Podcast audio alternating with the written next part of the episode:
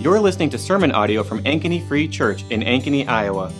We are a church on a mission to love God, love others, and make disciples in Jesus' name. To learn more, head over to ankenyfree.church. We're going to be in Matthew uh, chapter 21. We're going to start in verse uh, 23. And we're going to be talking about kingdom performance over empty promises. I think we all understand empty promises where someone says one thing, but then they don't come through on it. In fact, it's, it's so pervasive that we find it in various cultures. If you're from the South, words like fixin' to and might could, they tend to just be polite ways of saying, I'm probably not going to do that or at least I'm not going to do it right away. Um, I have friends from India, and they say that there's at times in, in India where someone, they want you to feel like you're being affirmed, like, right, yes, but they really are saying no. And it results in kind of an unusual head movement that's very distinctive. You want people to feel good, but yet they are not going to do what you're asking them to.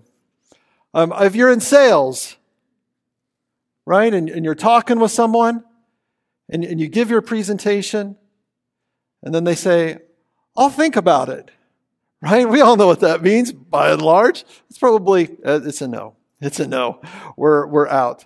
I have been unjustly, I think, accused in my own household of misusing the word maybe.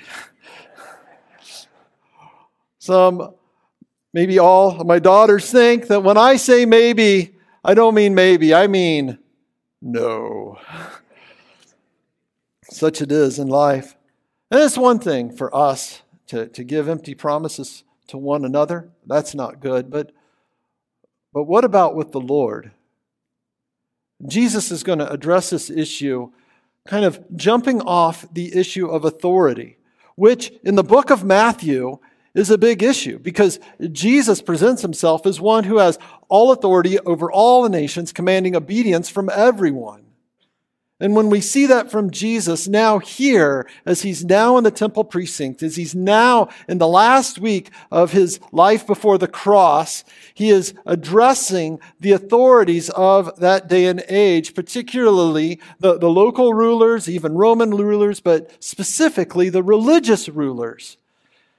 And now they're going to ask him a rather direct question. And he's going to answer this question with three parables. And we're going to look at the first of these three parables today after we look at this interaction that he has. So turn with me, Matthew chapter 21. We're going to be starting in verse 23 and we're going to read all the way down to verse 32. And when he entered the temple, the chief priests and elders of the people came up to him as he was teaching and said, By what authority are you doing these things? And who gave you this authority? Jesus answered them, I will ask you one question. If you will tell me the answer, then I also will tell you by what authority I do these things. The baptism of John, from where did it come? From heaven or from man? And they discussed it among themselves, saying, If we say from heaven, he will say to us, Why then did you not believe him? But if we say from man, we are afraid of the crowd, for they all hold that John was a prophet. So they answered Jesus, We do not know.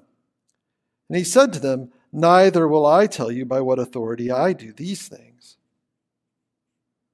What do you think? A man had two sons. And he went to the first and said, Son, go and work in the vineyard today. And he answered, I will not. But afterward he changed his mind and went. And he went to the other son and did the same, and he answered, I will go, sir, but did not go. Which of the two did the will of his father? They said, The first. Jesus said to them, Truly, truly, I say to you, the tax collectors and the prostitutes will go into the kingdom of God before you. For John came to you in the way of righteousness, and you did not believe him. But the tax collectors and the prostitutes believed him. even when you saw it, you did not afterward change your minds and believe him. Let us pray. Father, we ask that today you would guide us as your church. Lord, we are thankful that, that you are worthy of all praise and that you see us and you know us. We're thankful that you have brought us here today. But Lord, we know we need to be more and more like your Son. And we know that doesn't come through the strength of our arm. And as your word says here, by hollow promises. But it occurs by your Spirit, using your words to change our lives. And so, Lord, we ask this morning that you would speak through me or in spite of me, in order that all glory might be yours and we might do your will here in this world. We ask these things in Jesus' name. Amen.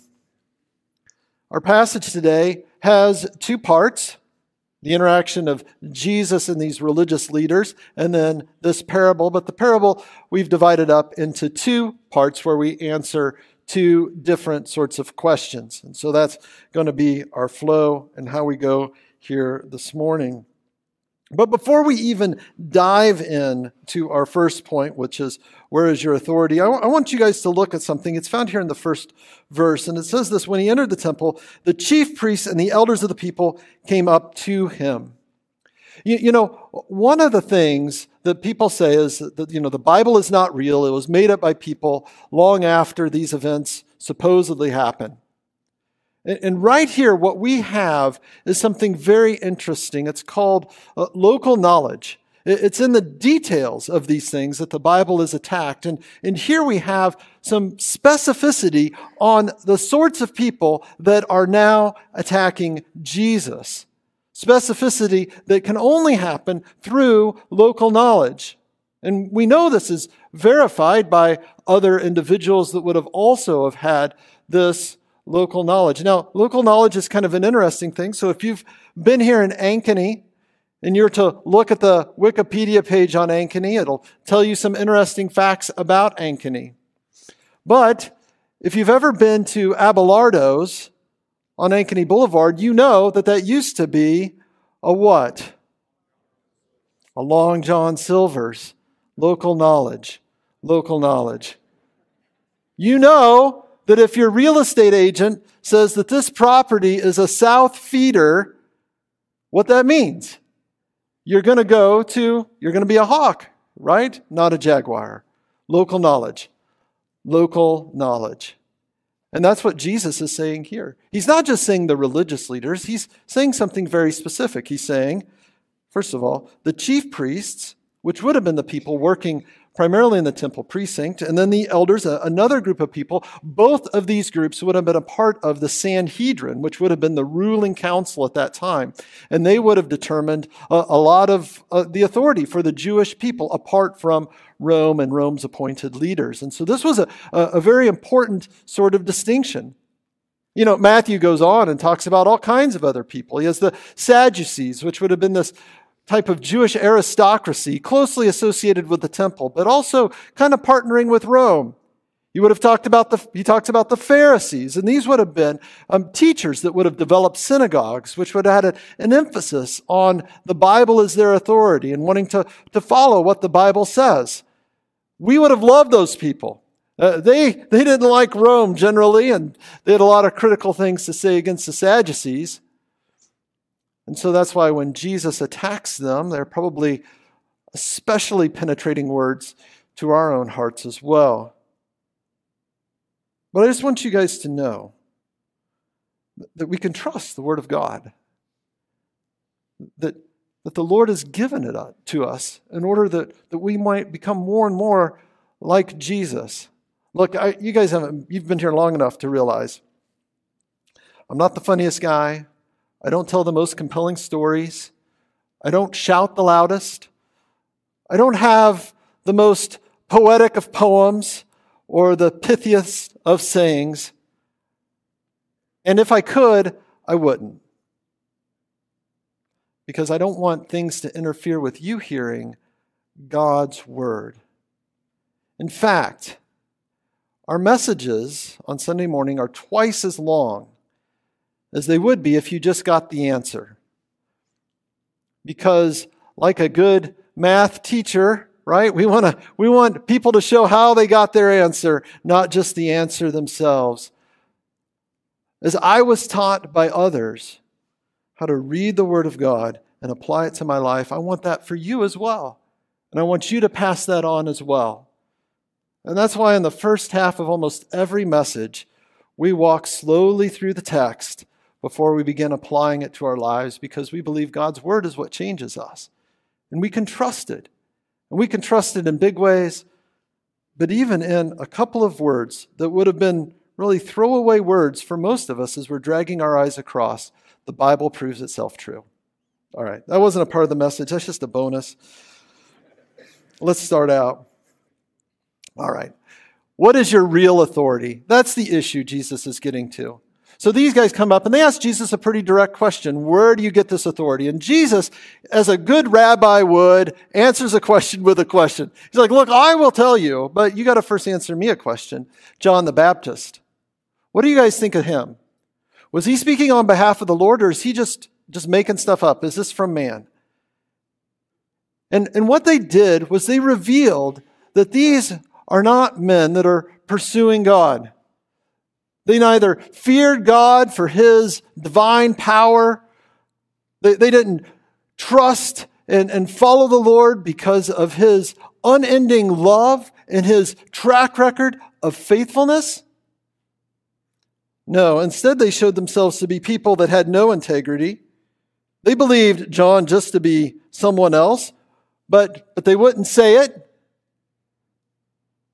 And they didn't have the spiritual insight to realize that what John was speaking was true. And the one he was pointing to, the one right in front of them, was the one upon whom they should have all their hope. Instead, what ruled their hearts, what was their true authority, it's found right here in the passage. We see it in verse 28. If we say from man, we are afraid of the crowd. Now, because they were afraid of the crowd, they said, We don't know. They knew, but there was something greater that they feared, something greater that was an authority over the Lord, and that was how other people think of them. Unfortunately, that problem has not evaded us today. Many of us wrestle with that same sort of issue. We can say that we love the Lord, we fear Him, respect Him above all things. But oftentimes, when it comes down to it, oh, we just don't want to get sideways with people. We want them to like us, we want them to say nice things about us. And so, therefore, sometimes we answer the question we don't know as well. It's from this launching point that Jesus is going to give three parables. And we're going to look at the first one now. So he says here, he contrasts this idea of saying or doing. And the first question he asks is actually an easy one, it's not a trick one. Is which is more important? And he starts here. What do you think? A man has two sons. And he went into the first and said, Son, go and work in the vineyard today. Now, let me just explain the parable for you. The Father is God the Father, asking to go into the vineyard is an invitation to not only believe in the Lord, but also to do his will.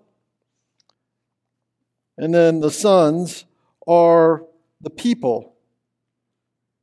And it looks like we have at least two options. The one son is the son that says, I will not. Living in rebellion, does not want to do what the Lord wants. But then something happens. what does it say? He changed his mind. He changed his mind. Uh, ladies and gentlemen, if you're wondering what I'm after today, what I feel like this passage is after today, is that I want you to change your mind. If you're someone who says yes and is going to do no, or if you're someone who says no, I want you to change your mind and to begin and to continue on following the Lord. At any rate, so they change their mind. That's the first one. But there's this other one that they at least want to give the impression of following the Lord, at least believing on the Lord, but they don't go. They say one thing with their mouth and yet something else with their actions. Kingdom performance is over empty promises. I think we are familiar with empty promises, right? If you're not, you know, one of the things that, that I, I kind of enjoy is when a team gets a new football coach, right? Do you guys, do you guys like that? You know, a team is getting this new football coach, and it seems like whether it's at the high school or college or pro level, they say about the same things. Oh, it's been you know, we're coming into a rough situation, but, you know, I think there's a lot of promise here, but we'll be spending a couple years rebuilding. And we'll be rebuilding, and then, then we'll make a, we'll make a run at the conference, division, whatever, right? And, and I think that we, in a couple years after that, we can start, we can win the title, and then, then we really have a shot for the playoffs, state title, you know, you know, national title, Super Bowl. And, and so I'm thinking like in, you know, in four to six years, we can, we can be looking at, at winning the crown. That's, it. That's what they say every time. That's the path. But we know that that doesn't always happen. In fact, it happens not very often. If every coach is saying that, I mean, there's only one champion, so obviously there's something to be wrong. I mean, wouldn't it be better, right, if the coach was like, boy, you know, I'm here and I, I don't know what to do. I predict a decade of mediocrity at best. you know, half the teams need to be below average. I, I feel like we're going to be there for a while. And then to see some measure of success, maybe they win it all. It's like, oh, I don't, I didn't believe in the guys. And they, I tell you what, they did not believe in me. I don't know. I'm just as surprised as anybody that any of this happened. I, I mean, teams I love, I, I believe them. I believe them when they say it, but I want to, right? But truth be told, we know how it is. We know how it is. And we know sometimes those promises, well, they're made by a football coach. I mean, I think we take them with a grain of salt, but we know how damaging it can be, and we know the difference. It's very clear, and no one's in question. Everybody's in agreement. The chief priests, the elders, the Lord Jesus, everyone there. Which is better, saying or doing? Doing. Doing is clearly better. It was the first son that actually did the Father's will, even though he said no at the beginning. Now Jesus turns the question to the chief priests, to the elders, to his other listeners and I think even to us. And that is saying or doing, which one are you? Which one are you? He says this in the second half of verse 31 Truly I say to you, the tax collectors and the prostitutes go into the kingdom of God before you. Now let's stop right there. Uh, most people in that time would have seen um, tax collection especially the way that it was done, this would have been something that would have been seen as a moral evil. These people are doing a moral evil. They are hurting their kinsmen, they are rebelling against the Lord God Almighty. They see it as that. And, and prostitution, again, would be seen in the same light. And so, what Jesus is not saying here is that, you know, one way to become a part of the kingdom of God is to engage in, in activities like this, to pursue an immoral life, to become a tax collector, to become a prostitute. No, no, instead, he's saying these people, there's something that's happened to them. Something has, has happened to these individuals. And it's very punchy the way Jesus says it. It would be like us saying, you know, an, an Iranian Muslim and a convicted criminal are going to the kingdom of God before good Midwesterners. Now, now, why would we say that? We could only say that if there was if there was change, if there was change in their life. And what he's saying is the tax collectors and the prostitutes, they saw John the Baptist and they believed what he was saying. And what happened with you is that, excuse me, is that you saw it, but you did not change your minds afterward and believe in him. What, what is absent is that change. And so, therefore, these people did what God was asking of them. They trusted in him. And they continued on trusting in him. And the question before you find folks today is this is are you individuals of, of empty words? Or are you going to believe and follow the Lord Jesus? Well, so what? Let's be real practical. So, what is this passage asking of us today? And it's, and it's going to ask us two questions. Two questions. It's questions that's already been asked, and that's one is who is your real authority? Who is your real authority?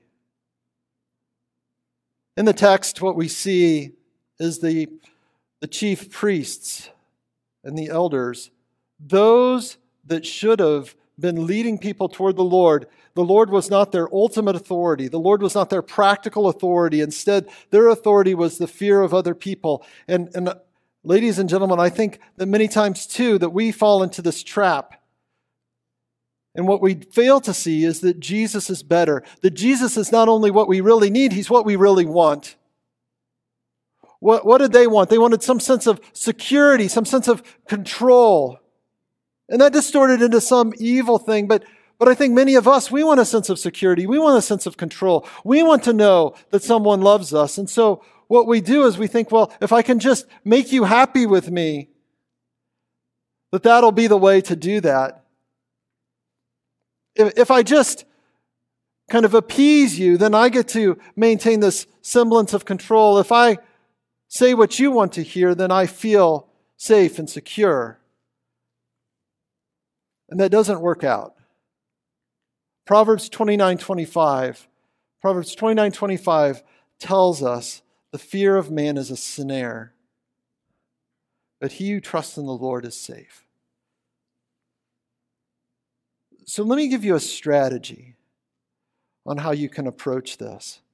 Because oftentimes in the moment, when you're standing there, whether it's before the crowd or before an individual, we're faced with this fear of man.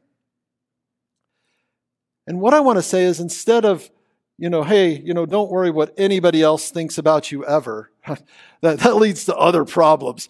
Um, instead, what I want to say is this is you're not fearing the right crowd. That is, you're, you're not trying to appease the right group. And ultimately, that's Jesus, right? That's what we want to envision is that if the Lord was there standing beside us as we're having this conversation, right, what would we say? What, what would we do? What, what is it, the steps that we would take? And so we need to remember that the Lord is there. But there's even maybe some intermediate steps that you can even take to that. Uh, one is, is that sometimes if you're talking to someone and there's something difficult that you need to say, you envision not that person right then, but maybe that person five, ten years down the road. Would they be glad that you told them the truth then? Or you just said what they wanted to hear, only to have this play out in a harmful way on down the road? Have you thought of maybe other people that you might be representing. Sometimes, you know, a difficult conversation, it's easier to have when those you respect and trust know that you're having it, or maybe they're even there with you. It gives you confidence because it's not the only audience. You're not trying to please that person. You're trying to think, well, here's a godly individual. You know, and, and I think it's helpful for us to remember that you have your brothers and sisters in Christ, and we are cheering you on in those difficult times when you need to decide where your real authority lies and you're feeling the pressure of folding to the crowd. That, that when you're talking to your family, when you're talking to your neighbor, when you're there with your coworkers, when you're there in some random situation that you could never envision, and suddenly it's brought to the point and you feel like, oh, I feel a lot of pressure to not do what the Lord says, to remember that you have brothers and sisters in Christ cheering you on you, you represent the Lord. You re- we all represent the Lord, and we want to represent Him together.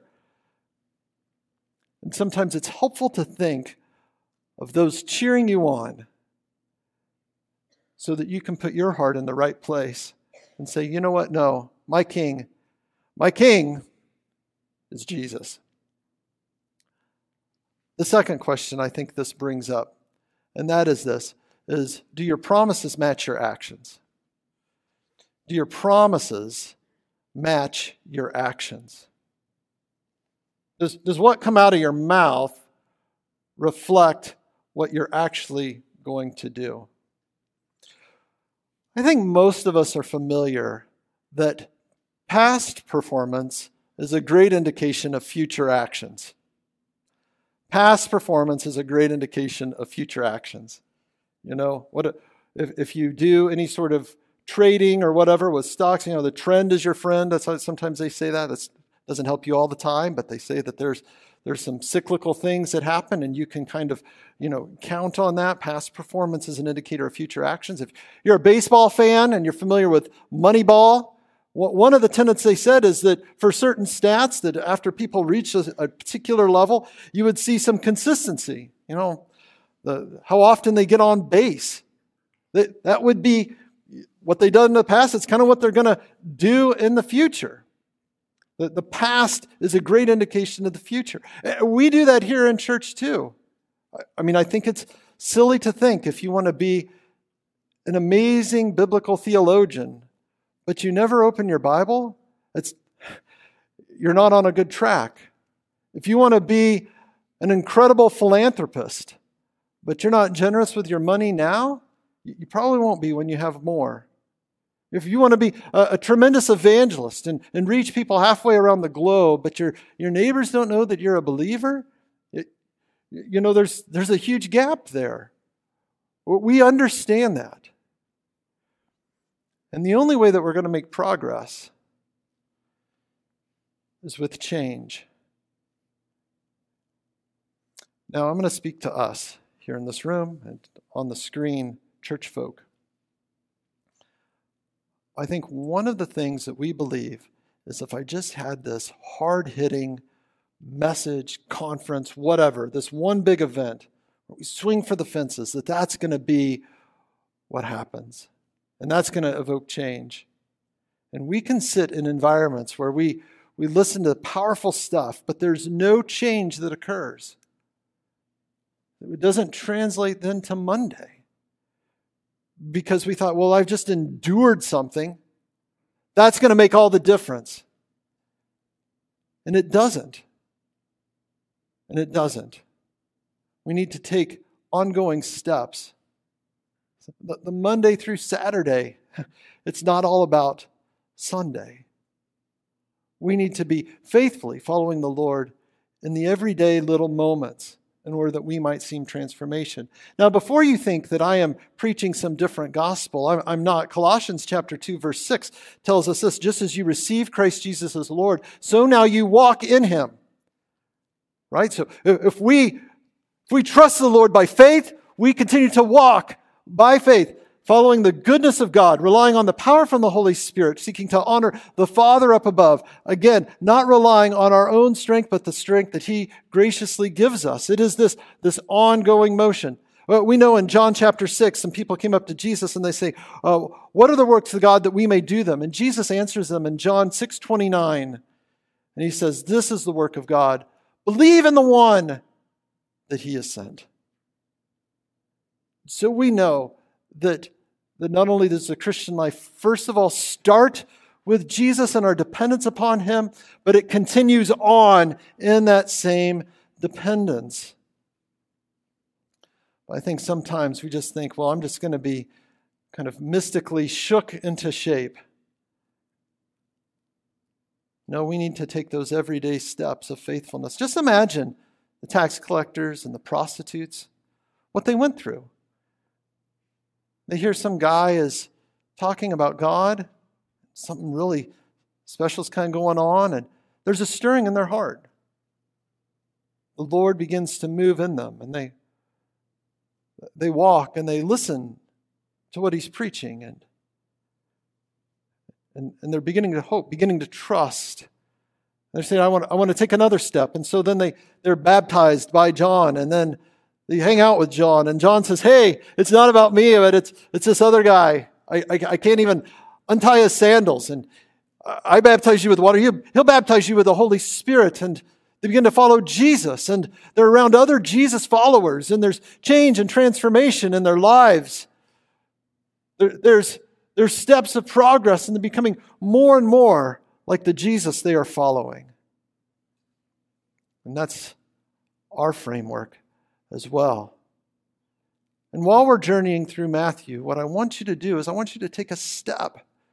Take a step in following Jesus. We need to take a step and we want to help you do that. Now, before we end, I don't want to leave you in a miserable state. One of the things that uh, I've been encouraging us is that if you want a book to read while we're doing this series, it's not about Matthew, but it's about following Christ. It's called The Imperfect Disciple by Jared C. Wilson. And, and we don't want to, as we're following the Lord, we don't want to mis, you know, mix up the main thing. We want the main thing to remain the main thing. And I love how he concludes his book a book on discipleship, a book about following Jesus, a book about not having empty promises, but exhibiting kingdom performance. And he says this at the very end, which is what I want to say to you as well, is that you are not your quiet time. He says, okay, day to day, you kind of are your Bible reading. The spiritual disciplines, the rhythms of the kingdom, they do shape us and help us to become more of what Jesus is making us through them. But in the end, you're not your quiet time. You're not your cruddy prayer life. You are not your standing before people. You are not your past. You are not the accumulation of harsh words from others and negative self talk. You're not even your own sin, as primary and as serious as that problem is. I'm not trying to affirm your sense of goodness. I'm doing the opposite, in fact. You are not your ability to pull yourself up by your own bootstraps. You are not the sum of your spiritual accomplishments and your religious devotion. You are a great sinner, yes, but you have a great Savior. Child of God, you are a child of God. And He will never, ever leave you or forsake you. As the worship team comes forward, I want to give you some time personally right now to be able to respond to this message. Maybe God is calling something from you. He wants you to take a step. Maybe it's to simply trust Him. Maybe you've been here a long time, listened to the messages, just making hollow promises, thinking that maybe through them somehow God will love you, instead of seeing that He does love you, He wants your trust. Or maybe you're here as a follower of Jesus saying, I do. I just make too many empty promises, and I, I need to start taking some steps in faith that demonstrate the goodness of God in my life. And I don't know what that is, but I want to give you a mo- moment to solidify that with the Lord. So if you would bow your heads, and let's just take a moment and just reflect on maybe what the Lord's doing in our hearts.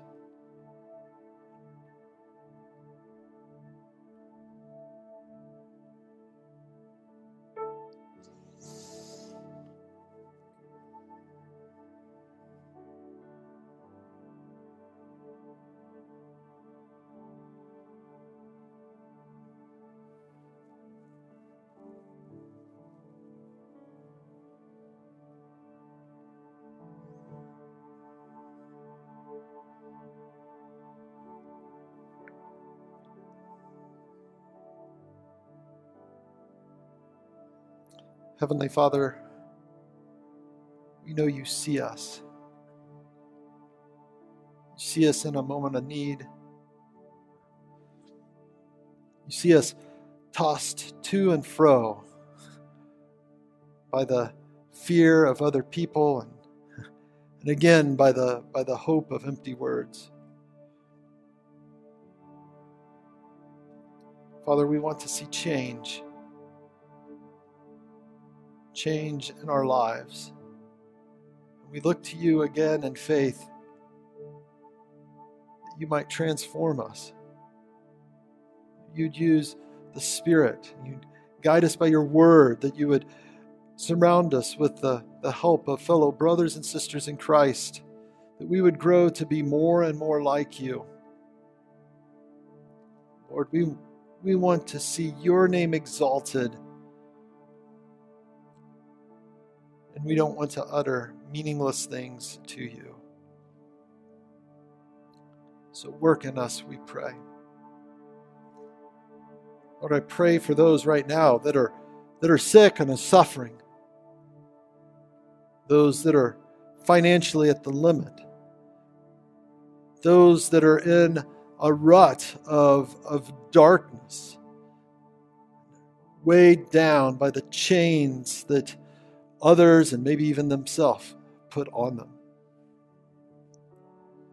Seek you, Lord, for those that are battling it out in relationships, those are wondering what their work environment's going to be, those that are having great difficulties when it comes to family issues. And we just pray, Lord, that you would be the light in the midst of that darkness. That you would be the one, Lord, that, that breaks those chains, that you would be the one that opens those prison doors. And we pray, Lord, as you're building here a community in order to reach the community that we are planted in, that, that you would continue that good work inside of us, that you would enlarge our hearts and increase our affections for, uh, affections for one another, for the lost, and most importantly, for you. I ask humbly, Lord, that, that your word would be a salve to the wounds on our heart or an arrow that, that pierces it in its hardness. We ask that we would change us, Lord, that we might look more and more like your Son Jesus. It's in His name we pray. Amen. We pray you were blessed and encouraged by this week's message. You can join us in person or online every Sunday at 8:30 a.m. or 10 a.m. Have questions about what it means to know and follow Jesus? Simply email Todd at ankenyfree.church. Thanks for listening.